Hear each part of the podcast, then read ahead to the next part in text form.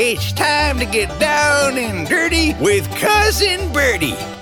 Good morning, Bertie. Well, hello, Traci and Paul, you pud puffin' pancakes.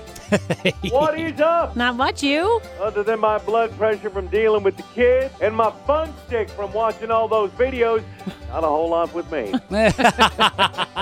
So, hey, what do you say we get down and dirty? Let's do it. Thomas Rhett says he works hard to keep the spark alive in his marriage. Yeah, me too. I try real hard to keep the spark alive on the stick of dynamite I stick in the tailpipe of her car every morning. But the damn thing is always blowing out.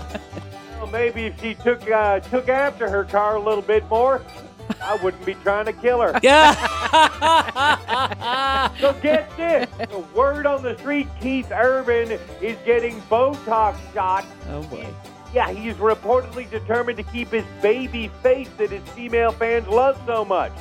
This has his controlling wife's name written all over it. Mm-hmm. Apparently, so does his wiener, because she obviously owns it and him. So Carrie Underwood said she had a ton of fun at the fireworks at the Iowa State Fair, and the rest of the family, not so much. She said the fireworks made her dog hide and her baby cry. Aww.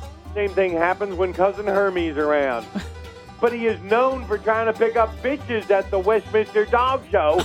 So I guess that explains the dog thing. Well, on that note, I got to water my lawn and my bladders are busting. So I don't want to waste the nutrients. So I'm out like Grandmama's teeth on date night. That's your down and dirty. I'm Cousin Bertie.